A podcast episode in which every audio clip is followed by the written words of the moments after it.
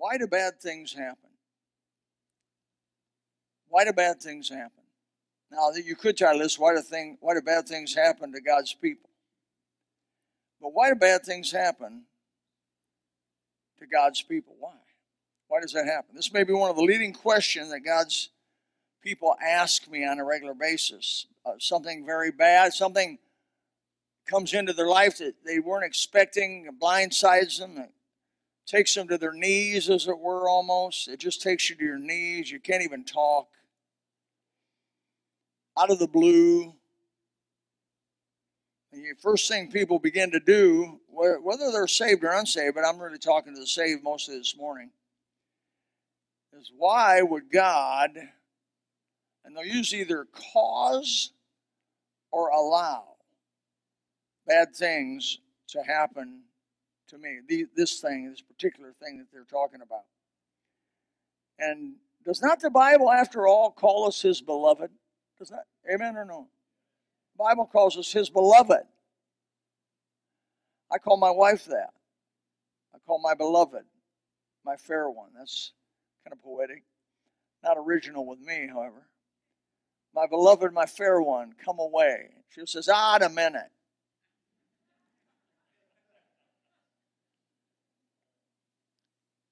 Take your Bibles to 1 Peter chapter 4, verse 12 through 13.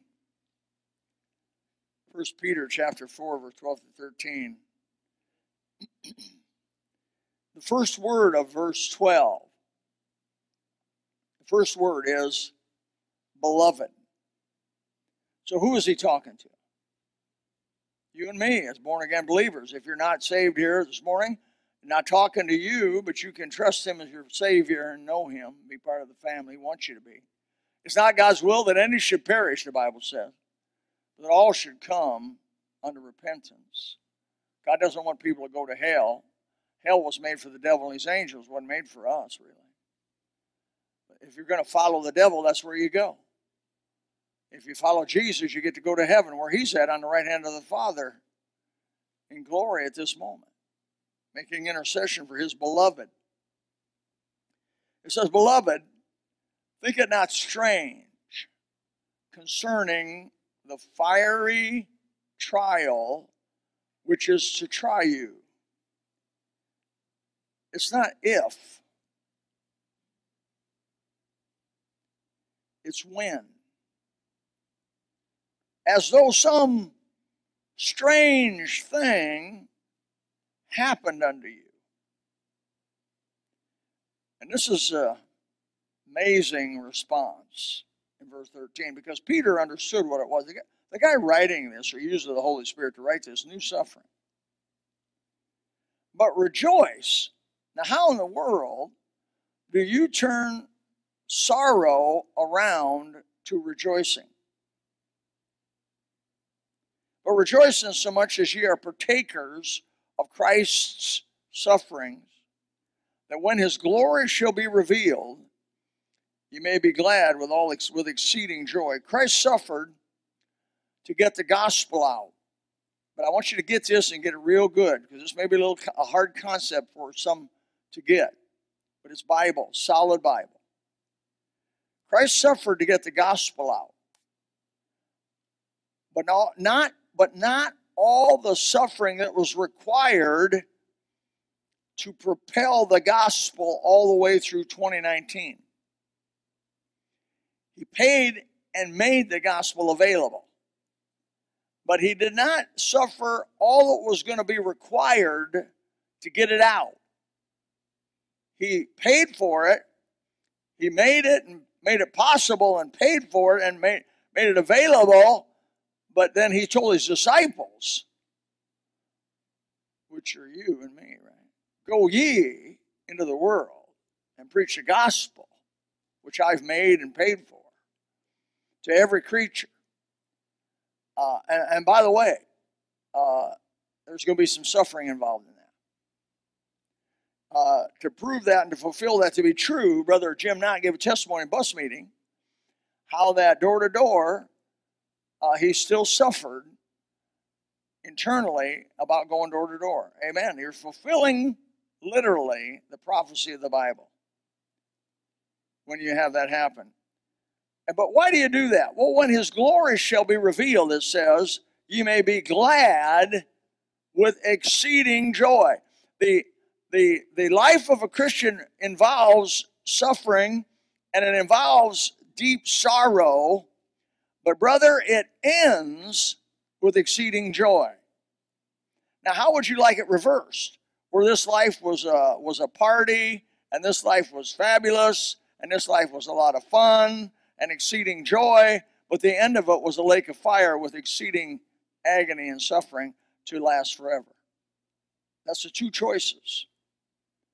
The two choices. Colossians chapter 1, verse 24 says, Who now rejoice in my sufferings for you. This is Paul talking.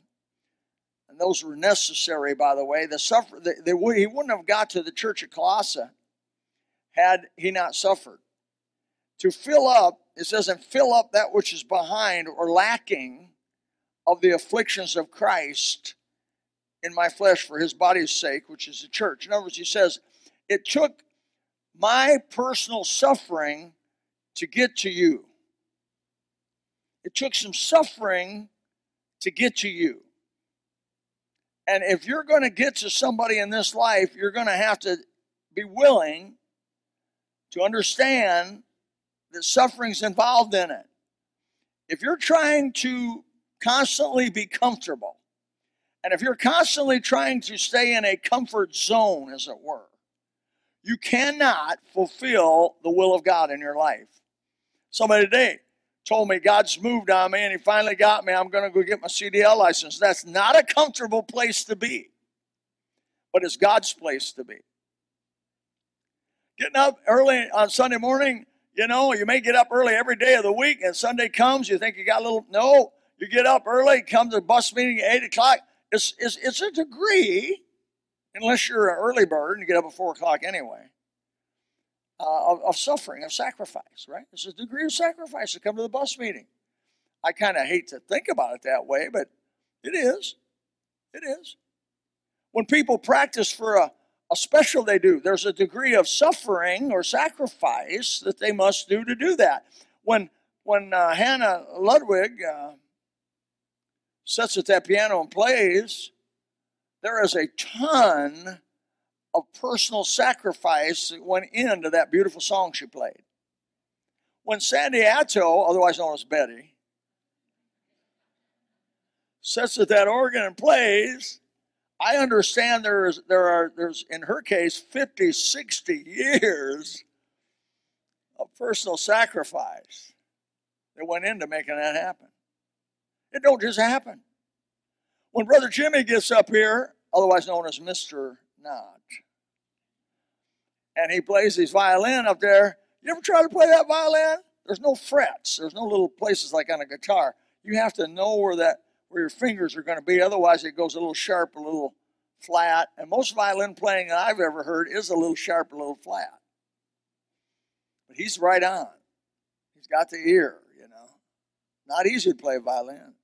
A lot of suffering when that's just practical, right? That's just practical.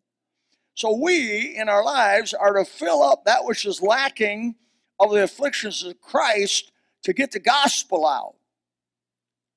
Because not all the suffering is required to be has been yet.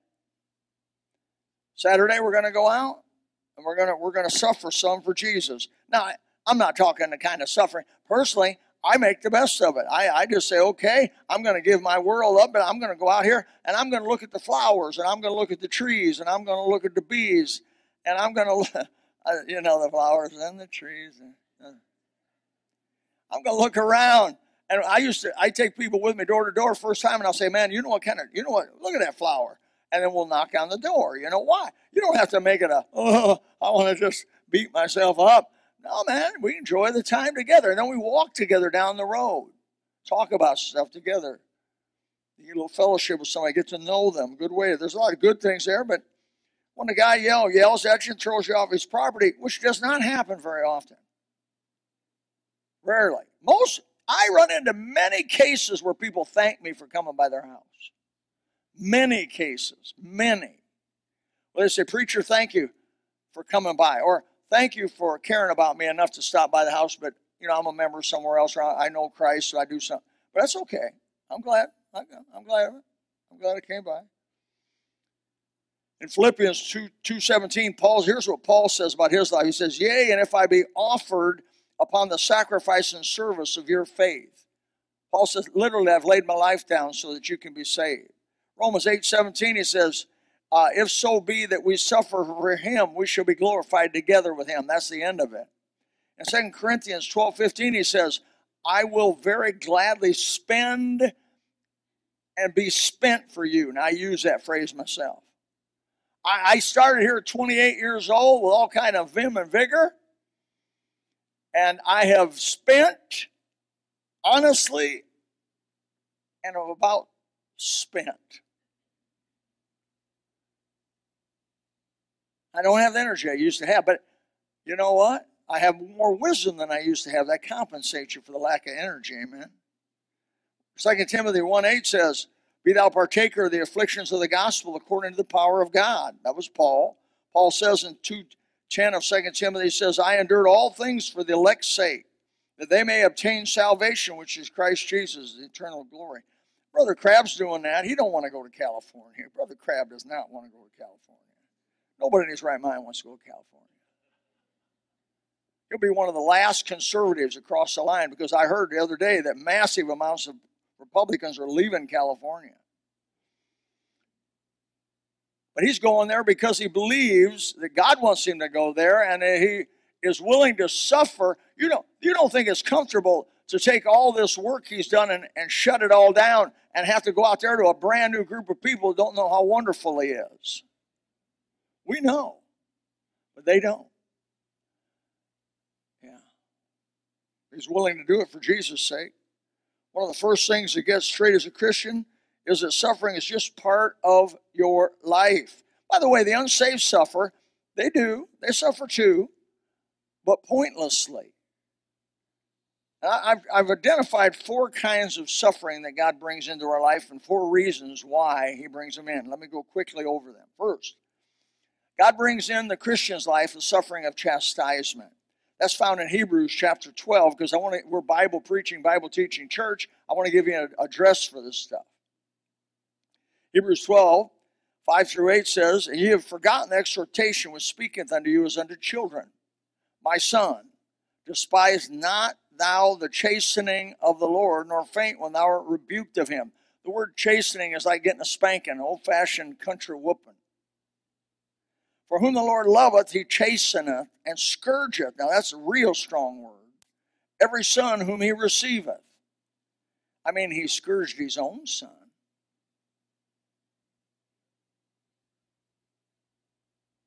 For whom the Lord loveth, he chasteneth and scourgeth every son he receiveth. If you endure chastening, God dealeth with you as with sons.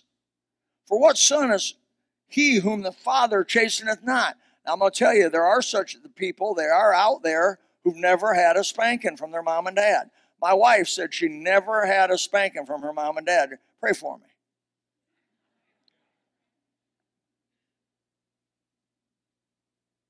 I, I personally couldn't imagine that to be. I don't think she's lying. But if you be without chastisement, whereof, and I want you to look at that verse in your mind, at least in 12, verse 8 of Hebrews. That's the place you go. Whereof all are partakers, then you're bastards and not sons. You're illegitimately born. You're not really of the family. That's strong language, isn't it? He said, every Christian comes under the chastisement of God.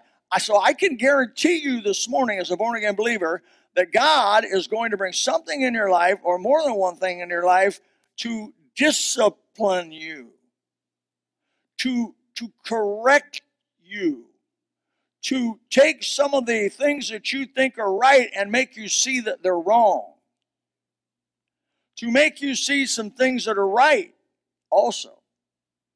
God's our Heavenly Father. Jesus, the disciples say to Jesus, teach us to pray. He says, our Father who art in heaven. He's our Father. He's the one that made you. He loves you.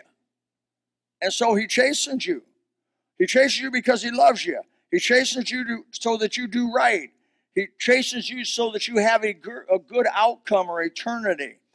Um, he wants he wants to help. He wants you to help others. That's another reason he chastens you. I don't think anybody enjoys chastening at the time. I know that Bible is uh, Bible truth. Hebrews 12 11 says, Now no chastening for the present seemeth to be joyous, but grievous. Nevertheless, afterward it yieldeth the peaceable fruit of righteousness to them who are exercised thereby. So, during the whooping, there's nobody laughing. I remember when I'd come home and I'd have done something wrong and I knew I was facing a spanking. I dreaded it and dreaded it and dreaded it. And during it, I was not a happy camper, but I sure was glad it was over when it got over. But it taught me, thank God for a parent who spanked me. Thank God for a parent who wouldn't let me just do what I wanted to do. Thank God for a parent who, who told me when to talk and when not to talk. Thank God for a parent who told me uh, how to dress and how to how to clean up and how to do this and, and how to do that and how to be a man and, and what was expected of me in life and how to work. Thank God for a parent who taught me how to work. Taught me life wasn't a barrel of, roses and it wasn't all fun, fun, fun it, till the daddy took a T-bird away. It was it was work. Work. Four letter word to some people. Work!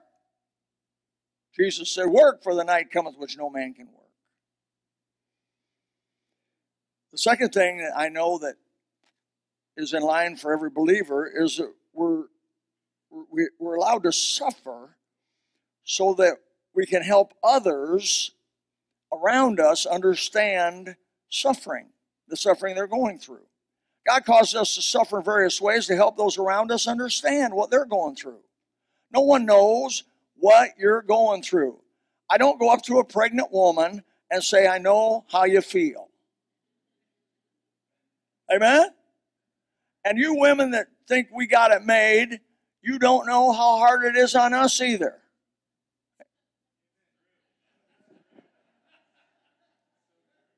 I'm telling you, having a baby is mean, man. It's tough on the man. Nobody has any sympathy for us at all. And you women have no place to say anything because you're not one of us. And the truth is, you can't know what we go through. And neither can I know what you go through. I can't go to a woman and say, I know what you go through. But another man, I can say, Brother, Nick, man, I know what you went through when you had to, when the babies were born. It's a tough road to hoe, but God bless you. You'll be able to make it through it. I mean, you missed a meal.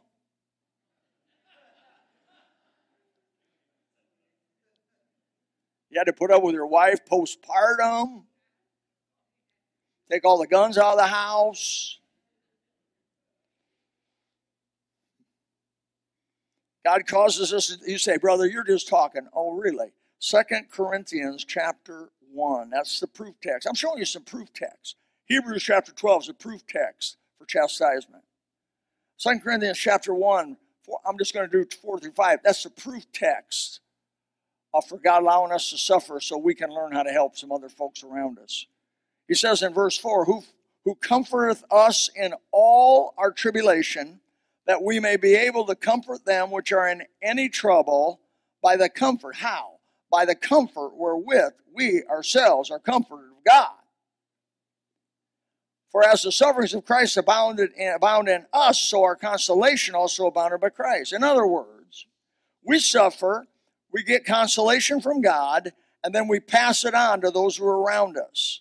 So, if a woman's pregnant for her first child, these girls that have had two, three, four, five children can go to that woman and say, Look, because I've been through what you've been through three, four times, two, three times. The Bible says the younger women's supposed to talk to the older one. Why? Because the older have been through it and and uh, here's what you can expect and i tell you it's going to be all right you know i've had you know 10 kids and they're all good and i'm still walking around and it's going to be all right but uh, and and when the young when the young girls have trouble with their husbands the old girls that have figured it out can go to the younger girls and say, hey, look, it's all right. It's all right. Don't press him too hard. Be sweet to him.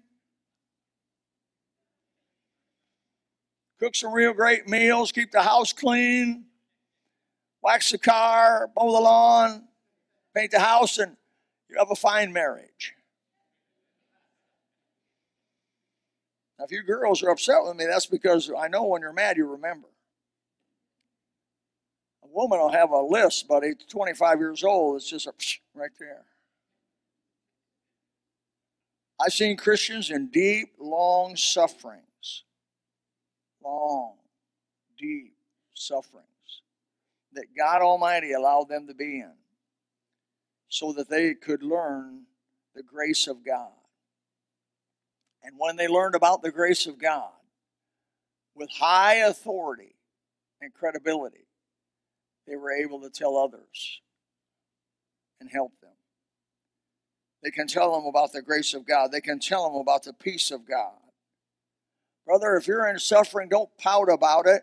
Use your pain. Pain is a motivator. Use your pain and let it motivate you to righteousness and motivate you to the right way and the right thing to do. Don't you let it pull you back. Don't you get the poochy lip and get upset at God because the devil eh, wants you to, his, his, his number one goal for you is to be mad at God.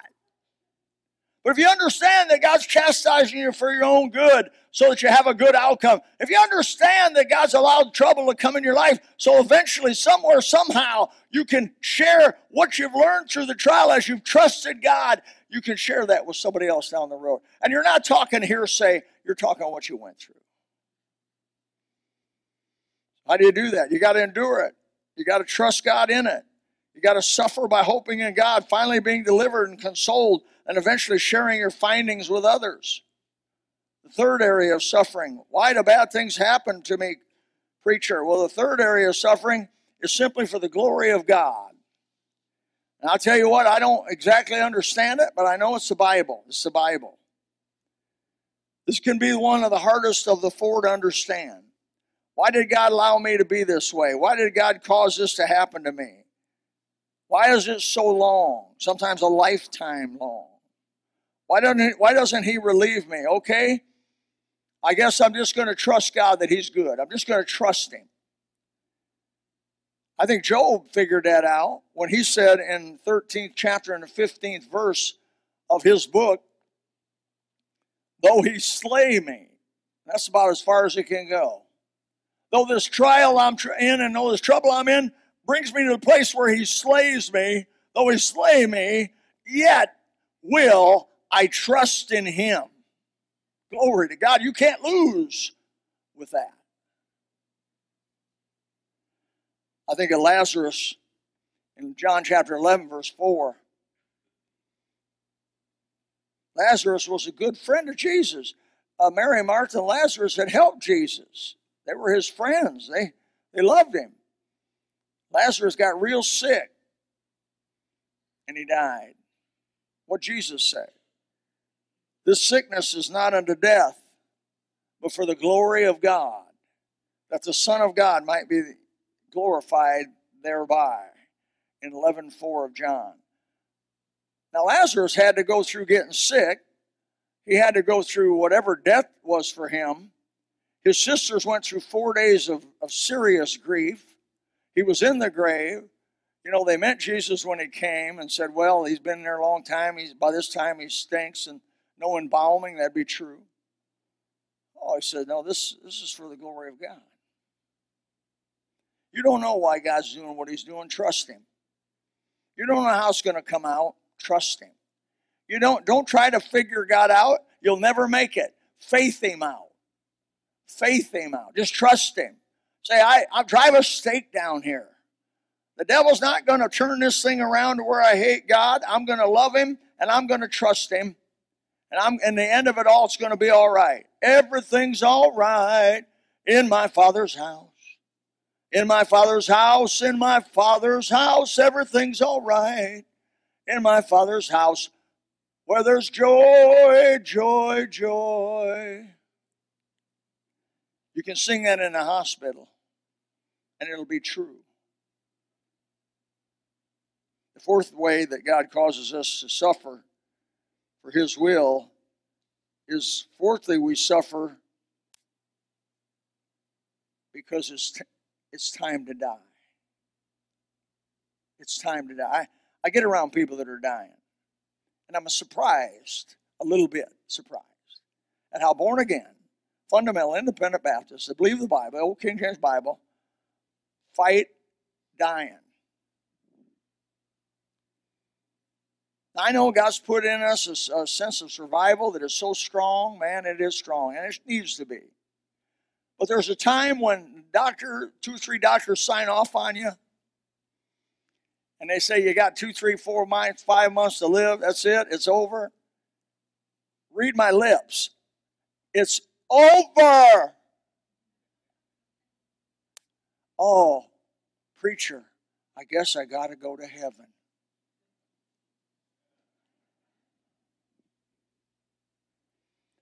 We can show the world that the faith we have is not just some, some pie in the sky. By our passing and in our passing, we can show them that what we have is real.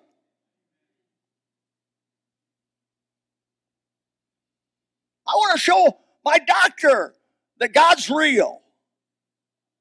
I want to show the nurses that God's real. I want to show them that my death will not be like those heathen in the way they die, grappling onto every last second of life. Hezekiah got sick. 2 Kings 21, verse 20 and verse 1, and he got sick and he Isaiah came in. He said, This is the doctor, Dr. Isaiah. He came in and he said, uh, The sickness you have is unto death. Basically, get your house in order, it's over. Isaiah leaned over towards the wall and, and he, he, cried because it's tough news, tough news. You know, I'm not, I'm not hard on him for that. He leaned to the wall and he said, Lord, remember me. Remember the good things I've done for you and all the, in your name. And he had done many, many good things for God, right? And uh, have mercy on me. That's not a bad prayer. It's a good prayer. That was in God's prerogative. Isaiah hadn't even gotten out of the house. And God, God talked to Isaiah and he said, Go back, tell my servant, Hezekiah. Instead of dying, you're going to get 15 more years of life. Uh, so Isaiah goes back, puts a little, some figs on the wound. God heals him. Because God heals through medicine, by the way. Many times God heals through medicine, with or without it. He can do it either way. But He'll do it with it. Why did He put those figs on that wound?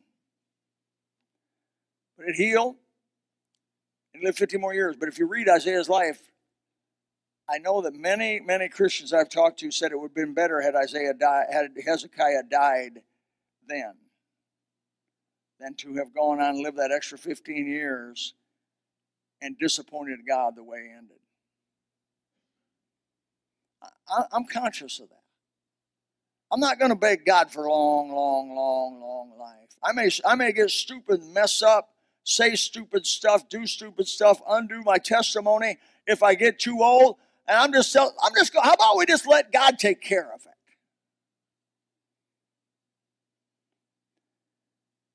No one gets out of here alive. Nobody. Not anybody in this room will be here 100 years from now. I'm pretty sure that I'm right on that.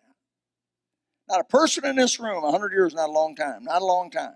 This building well may outlive us. Depending on hurricanes, all right? Somehow the hurricane prediction down here, maybe not.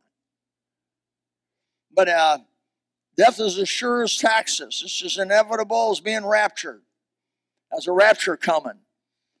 So, by the way, you ought to consider this. You can't go to heaven without dying. I preached a sermon called The Beauty of Death. People looked at me like I was crazy. But death is the only way you're going to get to go to heaven. Why? Your old corrupt body ain't going to make it to heaven. It's got to stay here on earth. Your old corrupt nature. I was talking to somebody yesterday, and they were saying, they're dying, and they were saying to me, I'm having, you know, some bad dreams and some bad. Th- Where are they coming from? I said, it's the old flesh, the old flesh, the old nature. Is your old nature alive and well this morning? Mine is. And, and, and in your weak moments, that old flesh will come up and, and, and you may have some dreams. I'm not responsible for my dreams, be honest with you. I've had some dreams that I, I renounce. I get literally wake up and in Jesus' name renounce what I what I dreamt. I don't know where it came from. Uh, I didn't mean to murder my wife. I really didn't.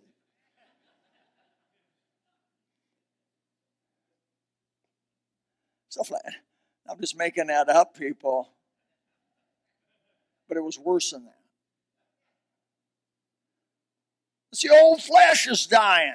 You can't get rid of this old nature till you die.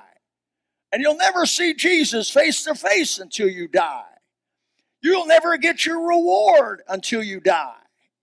Uh, you can't get a new body like unto his glorious body till you die. Dying opens up all the beauty of heaven and that God has for us. Now, you die when God tells you to die. Now, you know what I mean? But if you're born again, you understand what I'm talking about. There's four solid reasons why suffering is brought into our lives. Number one, God's chastising you. Number two, God's trying to train you, educate you in an area that you're going to be able to help somebody down the road. Uh, thirdly, God's just simply glorifying His name through you by your sufferings and the way you respond to them. And lastly, God's going to take you home. It's time to go. It's time to die. Oh, death, where's thy sting? Oh, grave, where's thy victory? It doesn't have any anymore. As a born again believer, the the the the uh, sting is taken off of the bee. He doesn't have it anymore. Oh, I'm not telling you that that is something I'm just woohoo! I get to die. No, no. It's natural to be sad when you lose a loved one and you lose a spouse or you lose a, a, a person that has been, you know, good in your life and helped you. Sure, absolutely. Absolutely. But I have lived in such a way that with my woman that when I die, she's going to say, No, now I can go on a cruise around the world. No. May the Lord help us to do the right thing. And may you understand why things happen. Why, preacher, do bad things happen to me or to Christians? You're not an exception. Oh, I tell you, you're not an exception. I'm not an exception. It happens to all that call on the name of Christ. Father, help us this morning. Help us to be able to serve you, love you. Forgive us where we've given in to the temptation of being mad at you. We've given in to the temptation of being disappointed in you. When in, in essence you, you shed your blood and was resurrected so that we could be reconciled to God. And God could be reconciled to us. And that we could have fellowship with you again, like Adam and Eve had before the fall. Thank you for the Holy Spirit that guides us and gives us direction and understanding. Father, there could be somebody in this room without Christ or Savior. I don't know everybody. If they don't know what it means to be saved and have security in that, may God today they have it. May they let us know about it. May we pray with them, help them, show them in the Bible. We're available for you. You may be a Christian uh, and you've been bitter at God. The truth is, if you search your soul and the Holy Spirit searches it with you, you know you've been bitter at God about what's going on. Don't be bitter. Don't be bitter.